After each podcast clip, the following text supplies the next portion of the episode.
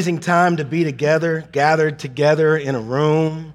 There's not a snowflake dropping yet, so you can relax and open up your Bibles and settle in as we continue our series in Titus called Truth That Transforms.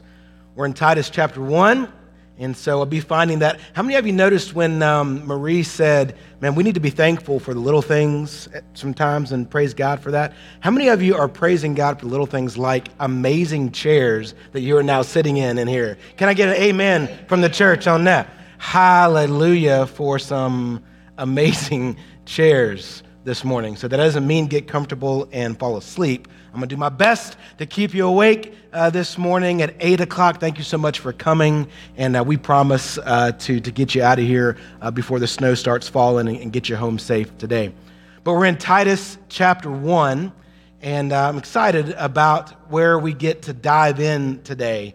Um, how many of you, real quick, how many of you like to put together puzzles? You're, you're a puzzle person. A few, a few. Okay, all right, it's okay. Um, you might be doing some of that in the next couple days, right? Where you're sitting at home, you got nothing to do but, but a puzzle. I found this online. This exists, right? This is the impossible, they call it the impossible puzzle. There are no borders, right? Uh, they are see through, clear, and there's no picture, right? So it's just a bunch of clear pieces with no straight edge border. You know what I'm talking about, puzzle people? Where Maybe you try to do that first and then fill in. There's no edges, there's no picture, and they're just clear. Now, they call it the impossible puzzle. Some of you right now are like, you've got to be kidding me. I would never even think to buy that on a shelf. Some of you that raise your hands are like, oh, where do I get my hands on that? That would be an interesting challenge, right? Well, that same concept kind of existed when we, when we fall into this passage in Titus where churches were just being formed. Okay? This is early, early, early. Uh, early is in Acts chapter 2 early. We're, we're past some of that. Churches exist, and now we're starting churches all the way in Crete. So we've already crossed over and done some overseas missions and planting churches in different parts of the world. So there are some that exist, but this is still kind of a new ish thing. There is no, no picture really uh, although I would say Antioch is a pretty good picture to follow. But the idea of, man, this is what church is supposed to look like. This is what pastors are supposed to look like. This is what ministry looks like. Some places were still trying to put together pieces of the puzzle, and even some places were already starting to get it wrong and get it confused and get it messed up. Those ideas are exactly what we want to talk about today as we jump into Titus chapter 1, as Paul is going to try to present to Titus what the puzzle pieces are supposed to look like in Crete. So if you found Titus chapter 1 by now, join with me in verse 5. We're going to, we're going to teach 5 through 9 today. So here's the passage. This is why I left you in Crete so that you might put what remained into order. Here you go. I need you to start connecting some of these pieces for me. And appoint elders in every town as I directed you. So there were different towns on the island of Crete, and those towns had churches, and those churches needed elders. If anyone is above reproach, the husband of one wife, his children are believers, and not open to the charge of debauchery or insubordination, for an overseer, as God's steward, must be above reproach. He must not be arrogant or quick tempered or a drunkard or violent or greedy for gain, but hospitable, a lover of good, self controlled, upright, holy, and disciplined. He must hold firm to the trustworthy word as taught, so that he may be able to give instruction in sound doctrine and also to rebuke those who contradict it. A lot in this short passage. So let's pray together as we dive in.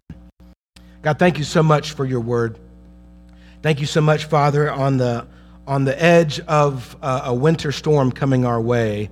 God, for churches in our culture today, there's already a storm that exists around who the church is, who pastors are, and what truth is. And so, Father, in the midst of a storm of confusion and doubt and questions, God, help us to find the clarity that Paul is giving to Titus here. May it instruct our hearts today. May we respond today, and may we step out of these walls today to not to a snowstorm, but to a mission field uh, to carry truth with us as we go. God, use this time, be glorified and honored in it. We pray all this in Jesus' name. Amen. So, three areas we want to talk about today, and the first one is this we want to talk about building and rebuilding the church. So, we need to talk about two different ideas as it relates to each one of these points. One is building because they're establishing some things here. Paul's trying to establish things for the first time in Crete. But now we find ourselves in 2022, and the application is going back and trying to reclaim, reestablish, rebuild things the way that they were originally intended to be. And the first topic, the first conversation we need to have today that, that Paul goes to is the idea of the church.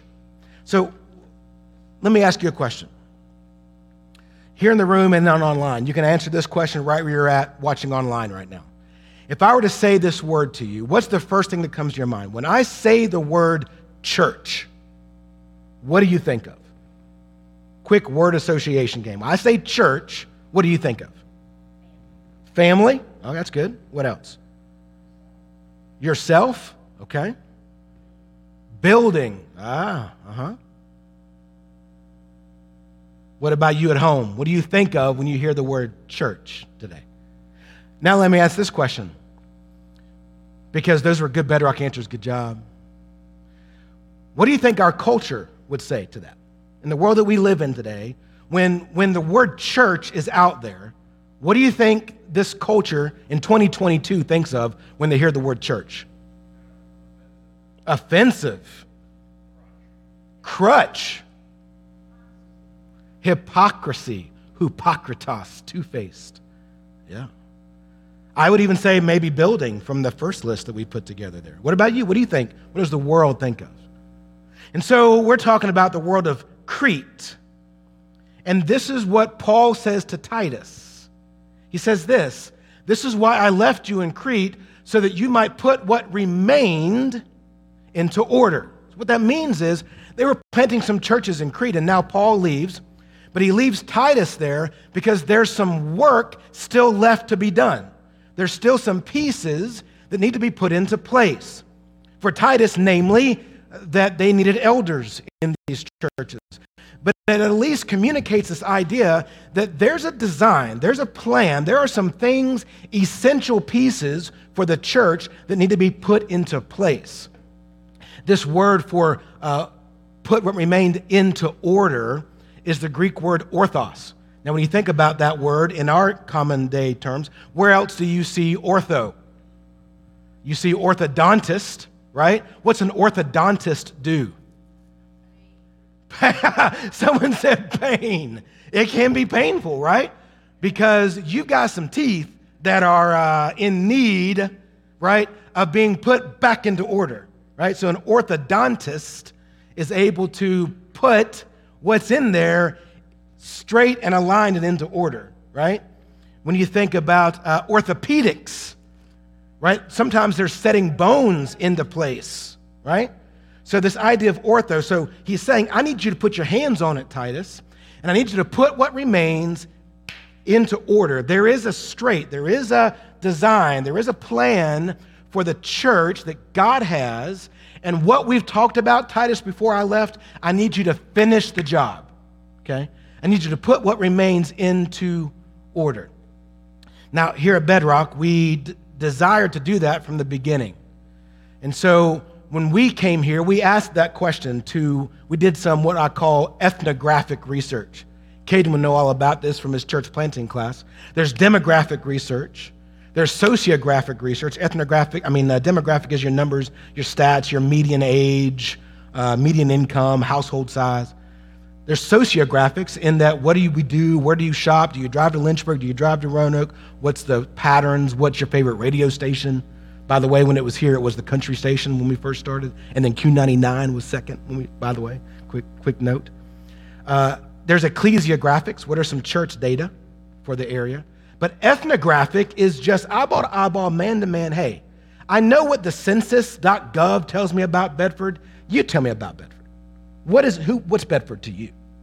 And so when we started doing that, we would say, and what's church? And we would get some of those answers. Building, hypocrites, I don't need it, it's irrelevant. God was a relevant conversation in Bedford. Church was a difficult one. Okay. So we said, well, we need to redefine church as we see it in Scripture. And um, we've been trying to establish that culture since we began.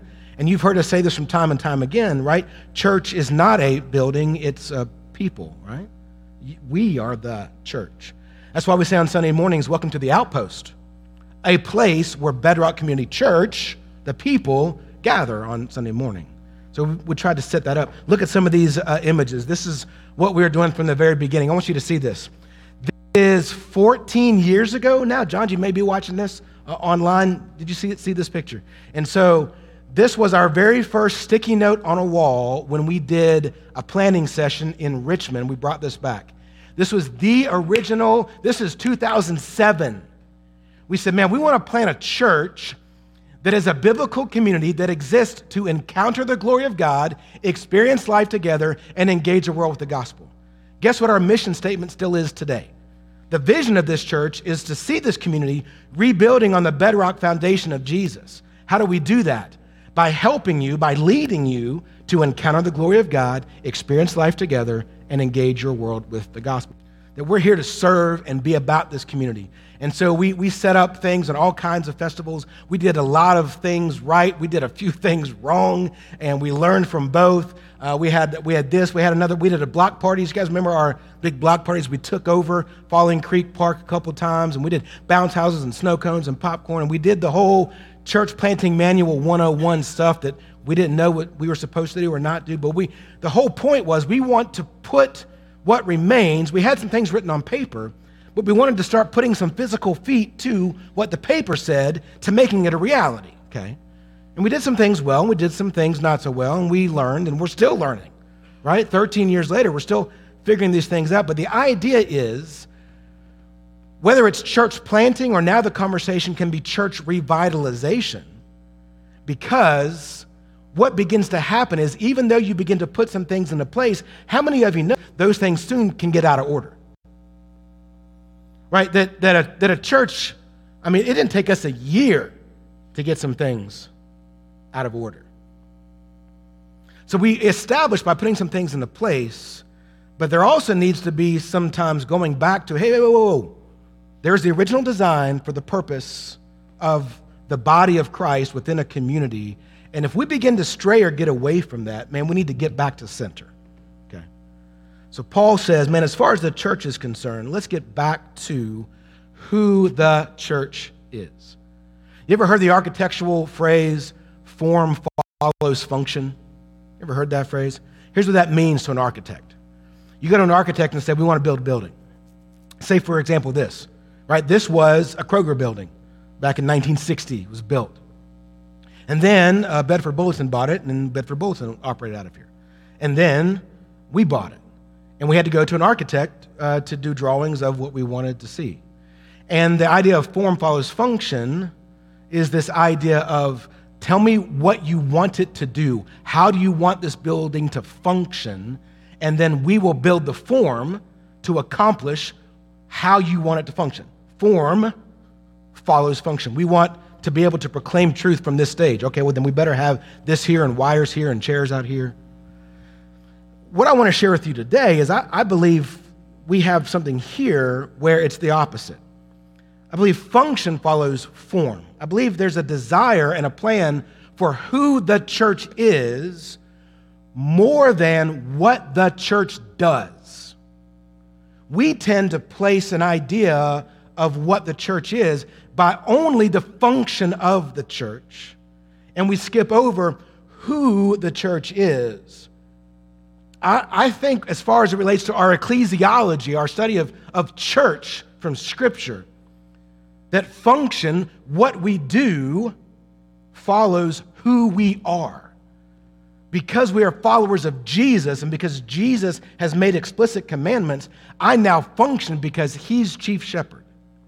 Who I am in Christ. You put this into your context. Who you are is not defined by your occupation. What you do doesn't define who you are, it just defines what you do. Same with the church. Our identity, there's something to be established here. We have shared beliefs. We have a shared Lord. We have shared values. We are a people in community in this community. Ephesians chapter 3, verses 10 through 11 give us an understanding of some of that. This is what Paul says after explaining how important the gospel is to the Ephesian church.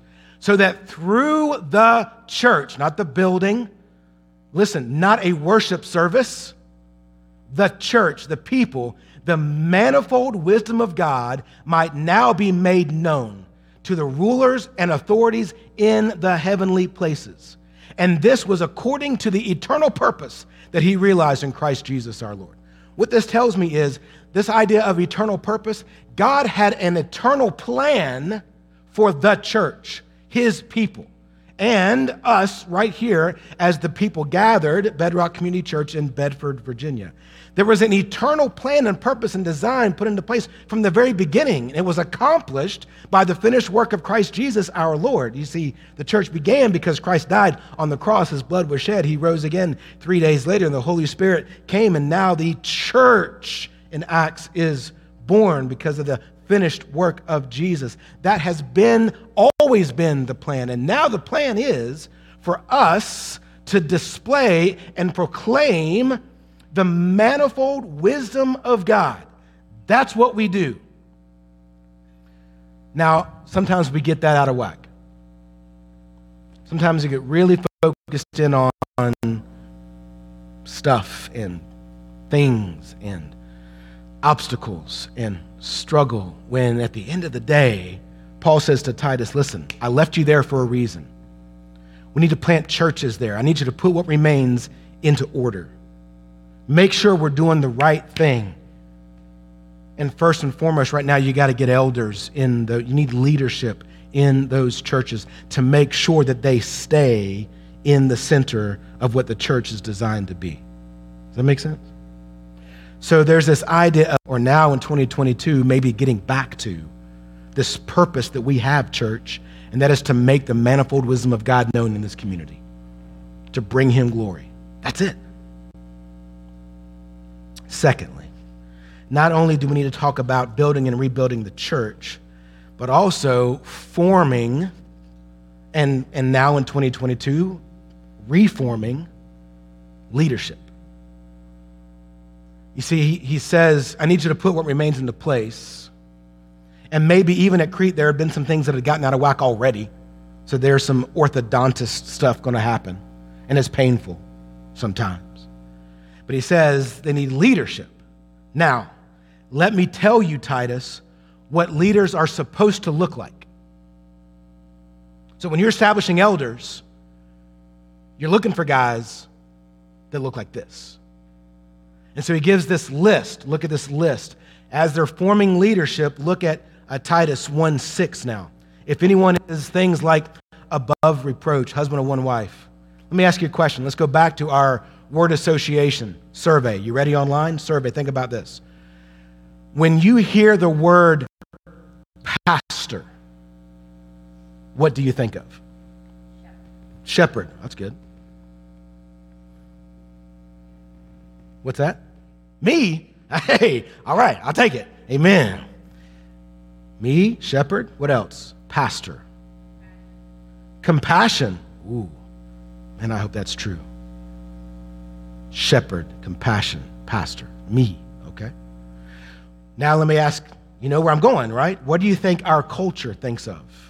When they hear the word pastor or preacher, what does our world think of? Greed. Oof. Okay? What else? That's it. They're just a bunch of greedy people. Used car salesmen. Woo! Let me, let me show you Jesus. I can put you in Jesus today. What am I? What are you looking for today? I can, hey, listen, I, before you leave, I'm going to put you in Jesus today. It's going to happen. That's good. Prosperity. health, wealth, and prosperity. Come to Jesus and it all peaches and cream and roses moving forward. It's good. What about you online? What do you guys think of when you hear the word? What does our world think of when they hear pastor, preacher? Here's what Titus is saying I want the world to think these things. So the idea, the original design, is for elders to look like this. He says things like above reproach, husband of one wife, his children are believers and not open to the charge of debauchery or insubordination. An overseer, as God's steward, must be above reproach, not arrogant, quick tempered, or a drunkard, or violent, or greedy for gain, but hospitable, a lover of good, self controlled, upright, holy, disciplined. It's talking to both the private life and the public life. At home, he needs to be loving his wife. He needs to be leading his family well. He needs to be leading his children well.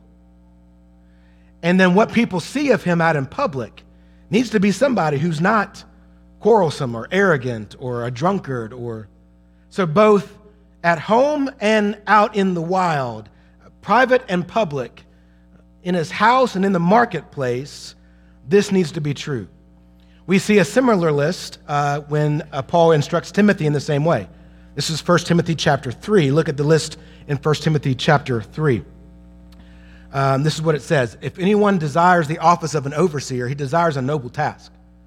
An overseer must be above reproach. We see that phrase again husband of one wife, sober minded, self controlled, respectable, hospitable, able to teach, not a drunkard, not violent, but gentle, not quarrelsome, not a lover of money.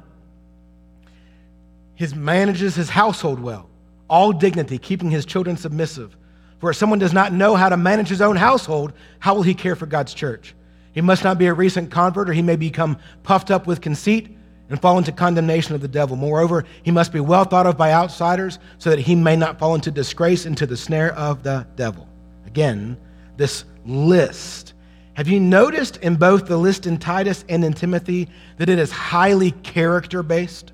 Character is such a big deal. Why?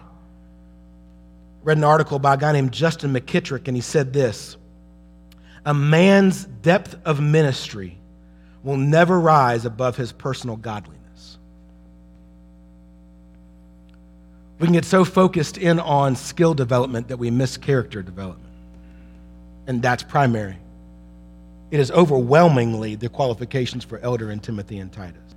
Because I can only go as deep as the well is dug.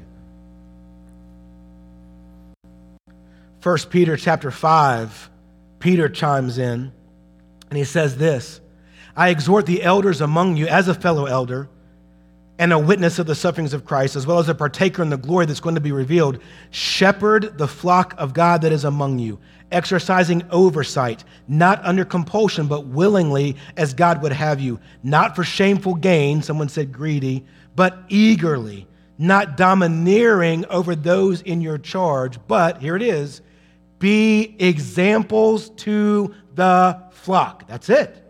And this is something that, that we need to understand and, and get back to. And so, in this moment, Paul is establishing this is what the leadership of the church is supposed to look like. So, when you're in Crete establishing leadership, you're looking for this kind of leader. Now, in 2022, there have been guys that got that wrong and a lot of it wrong. And you to describe pastor and for someone to say that's you, we know in this moment, I don't want to be on the news next week that everyone watches and some relish when pastors specifically fall morally and fail and churches close because they disqualify themselves by, by being like this. I, I, I beg your prayers for us because we're men. And um, all of us, when we, when, we, when we don't cling tightly when we're not abiding in Christ, it's easy to fall. So I, I covet your prayers for our, our entire staff. And these qualities, by the way, you say, man, I'm glad that's not speaking about me. I'm glad I'm not a pastor because, whoo Now, listen to me. Every one of those qualities should be true of every follower of Jesus. Right? Th- those are really good qualities for anybody that says, I follow Jesus. Because guess what? The moment you say, I'm a Christian, the world's watching you. Because I know a bunch of Christians who say one thing and act something different. But man, if we pursued these qualities, what a difference we can make in this community if those qualities are true of all of us. Thirdly, not only do we need to talk about the church and leadership, but we also need to have a conversation about the truth. Let's talk about claiming and reclaiming truth. Paul makes sure to have an emphasis here at the end about what's truth. And this is something we need to establish and claim, and now in 2022, maybe reclaim. So let me ask you a question. Word association. Here we go. Third point, third question. If I were to say to you the word Bible, what do you think of when you hear the word Bible? Manual, someone said? Okay, good. I'm sorry? Truth. and you stop cheating. Man, come on. Yes, all right, what else? Authority. Oh, that's good. Okay. God's spoken word. Okay. Man, those are really good church answers. Okay. And accurate. So now let me ask the other side of the coin. What do you think the world thinks when they hear the word Bible? Story? Offensive. Man, there's a lot of offensive coming out today. Divisive. Divisive. Outdated. Outdated. It's just some old book. Threat. A threat. Mm. Yeah. What about you at home? What do you think the world thinks of when they think about the Bible? Lies. Interesting. This is what Paul says to Titus. He says this this elder, this leader, the church and the leaders in it, this is what's so important for them. He must hold firm to the trustworthy word as taught, so that he may be able to give instruction in sound doctrine and rebuke those who contradict it. It's an amazing thing for, for Paul to go, this is our source of truth. The church and the leaders of it need to make sure that they hold fast to this. Because it's going to get harder and harder in the days ahead to hold fast to the trustworthy word as it's taught. That there is trustworthiness not only in the scriptures in the Bible, but the gospel message itself. I need you to understand the good news is the beginning of your source of truth. That Jesus Christ came born in the flesh, fully God, fully man. He lived a perfect, sinless life. He suffered, bled, was crucified, and died in our place for our sin penalty. Three days later, God rose him from the grave according to the scriptures. And then he ascended and he sits up in heaven and is our soon coming King of Kings and Lord of Lords. And by faith and faith alone in the finished work of Jesus, you and I can be redeemed, be rescued, be delivered, be saved, and have abundant life, not just here on this earth, but eternal life with God in heaven forever and ever and ever. That message is here throughout, throughout all 66 books the story of scriptures, the meta narrative is Jesus, Jesus, Jesus. He's coming, he's here, he's coming back. It's Jesus. It's a trustworthy word. You can place your faith, complete surrender, and all you are to the lordship of Jesus in your life. If you ask Peter, I love this passage. Wish I had time to, to, to declare this more, but we're, we're going we're gonna move towards a close to get us home today. But notice this in 2 Peter chapter 1. Peter says, We did not follow cleverly devised myths when we made known to you the power and coming of our Lord Jesus Christ. We were eyewitnesses of his majesty. Peter's like, I'm telling you, you can trust me. I saw the guy. I was eyewitness to all that Christ did. When he received honor and glory from God the Father, the voice was borne to him by the majestic glory. This is my beloved Son in whom I'm well pleased. Because I'm telling you, I saw him, I heard the voice, this dove fell, I was there. I'm telling you, it was majestic, it was glorious. We ourselves have heard this very voice borne from heaven, for we were with him on the holy mountain. Peter says, I'm telling you, I was there, I walked, I talked, I saw, I heard, and I'm telling you, this is more fully confirmed than my eyewitness account. Woo-wee!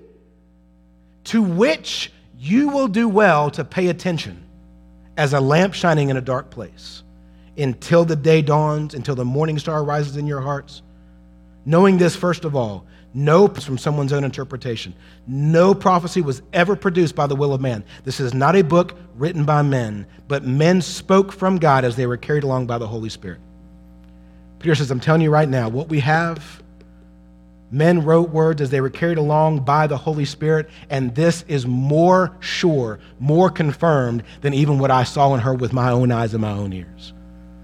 It's a tr- source of truth, the only one that I know that is without error, it's inerrant. It's without the possibility of error, it's infallible. Because it's inspired, God breathed. And so it should carry authority and weight in my life. And so Paul says to Titus, make sure you establish truth in Crete because it's going to get tested in the days ahead. There will be those that will contradict it, and you need to be ready to have conversations. And the one thing that holds fast throughout all generations is that this remains true. It was then, it still is today. So, what about you? What about us in this moment? I'm going to ask the band to come and join me on this stage as we as we move to an opportunity for you to respond in obedience to this. Some of you, how many parents in a room? Did you ever think about this when you, when you first, when you had your first child? We had this testimony in a baptism last year. There was a father that I baptized last year. This was his testimony. He said, I never went to church, never had a conversation about Jesus, but we had a son, we had a child. And the moment I held this child, I knew I wanted to do right by him. And I thought, you know what, if I want to do right by him, then maybe I should read the Bible with him. So he bought a children's Bible with the children's stories in it, illustrated children's Bible. And every night he would read a different chapter from that book to his son because he just knew that was the right thing to do. And then mama and son give their lives to Jesus, get saved. And he says, man, the right thing to do would be, I guess, to get them in church. So even though I'm not really there, I, I want to do right by my family. I want to lead them well. And so I'm going to take my son that I'm reading the Bible to, to this church that's teaching the Bible. And throughout that entire process, God was working on his heart. And there came a moment as he sat in these chairs, he went, You know what? I think I need Jesus. All that to say this if things aren't set in place right now, listen to me, it is not too late to set things back into place for your life and for your family.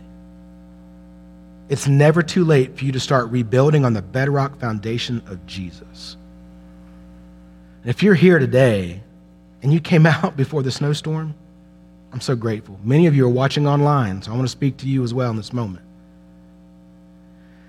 I almost feel like there's a, a need to apologize at some level because your view of the church has been warped and twisted by people that have gotten out of alignment, that need it to be reset. They need the orthodontist.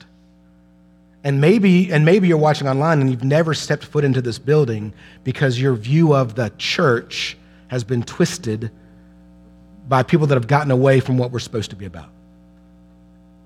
Some of you don't trust anybody that would stand behind a pulpit and open this up because of Pastor so and so or Deacon so and so and ran off with secretary and you, you carry some baggage of history of leaders that have gotten it wrong.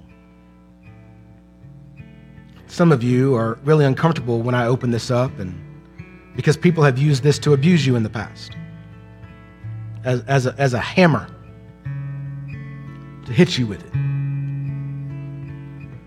I, I hope this morning that you've seen in Titus that that's, that's, not how, that's not how it was supposed to be established. The church is here to love you and to serve you, these people. And, and leaders should look like this list, and sometimes we get it wrong.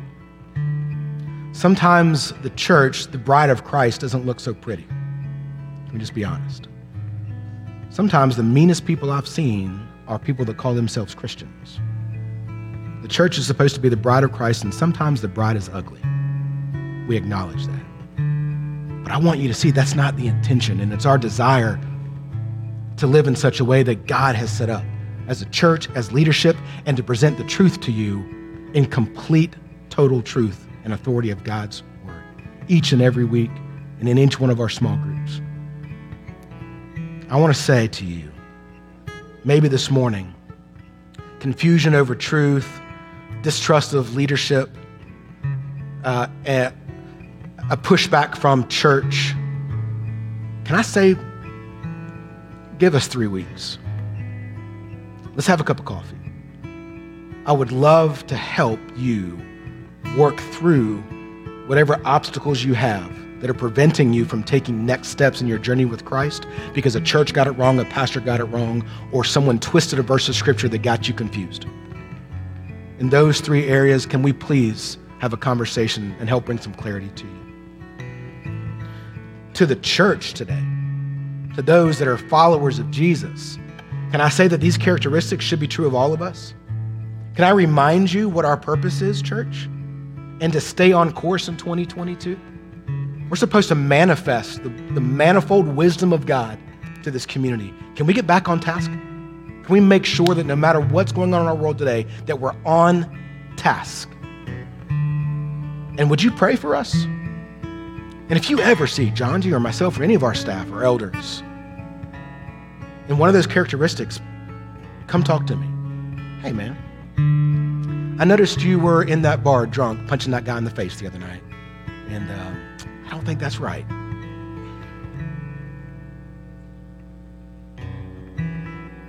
Hold us accountable. I need your prayers. And then the truth, let's hold fast to it. Get into a book of Hebrews study, one of our men's groups, one of our women's groups. Let's get into the truth so that we know it. So that when we hear things that are contradicted, it's not just the elder's responsibility to correct it, but you're aware because you know truth that you when you hear that something that's not truth, you know it because you know this. What's the old CIA illustration, Papa Bill? Counterfeit division. I learned this at the chapel, Beacon Light Chapel, truck stop in Wytheville, Virginia. CIA agents in the counterfeit division do nothing but study a real dollar bill all day long so that when they see something different, they know it's not real. How do you know that's a counterfeit? Because I know what the real one looks like, and that's not it. We need to know what the real thing looks like. So that when we hear something else, we know that's not it. That's true of all of us, church. And some of you this morning, and you joining us online, that list and that ministry, you're called to it. Some of you have been running from a call to ministry for a while. And you look at that list and you go, that's speaking to me. I think God wants me to be in full time ministry. God wants me to be a missionary. I think God's calling me to be a leader within the church. Can I invite you this morning to surrender to a call to ministry in your life? And let us know about that. Because, guys, moving forward, we need people that are going to do church the right way be leaders the way that should be leaders, and hold up truth the way it should be held up in the days ahead. Let me pray for you this morning. God, thank you so much for your word. God, right now in this place, the many gathered here and those listening at home right now. God, there might be somebody here in this room who has yet to trust you. They've heard the truth of the gospel this morning. Maybe they've been avoiding the conversation because a church got it wrong at some point in their life, or a leader failed them at some level, or offended them. I don't know. God, would you not allow the enemy one more minute of victory in that person's life to push aside those things and just pursue the truth of the gospel that God, you love them, you died for them, there's abundant life and eternal life waiting for them if they'll just trust you by faith today. And God, for believers all around listening right now and in this room, God, may we step up to look like this. May Bedrock be set in order. May the leadership of Bedrock look like this. May the, may the members of Bedrock Community Church aspire to these godly attributes and characteristics. And God, may we hold up truth. And God, for those that you're calling to full time vocational ministry, God, would they stop running? May they start 2022 by saying yes, putting yes on the table, and stepping up to be that kind of leader within the church or within the mission field that would hold up truth and proclaim it across the globe. God, have your will and your way in this place, I pray.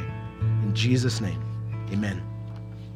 If any of that hits home with you and you desire to come up here and pray, please do so. If you're at home, reach out to us. Send us an email to info at bedrockchurch.com and let us know about any decision you made today. We would love to follow up with you and help you take some next steps. But let's stand together and let's worship this morning.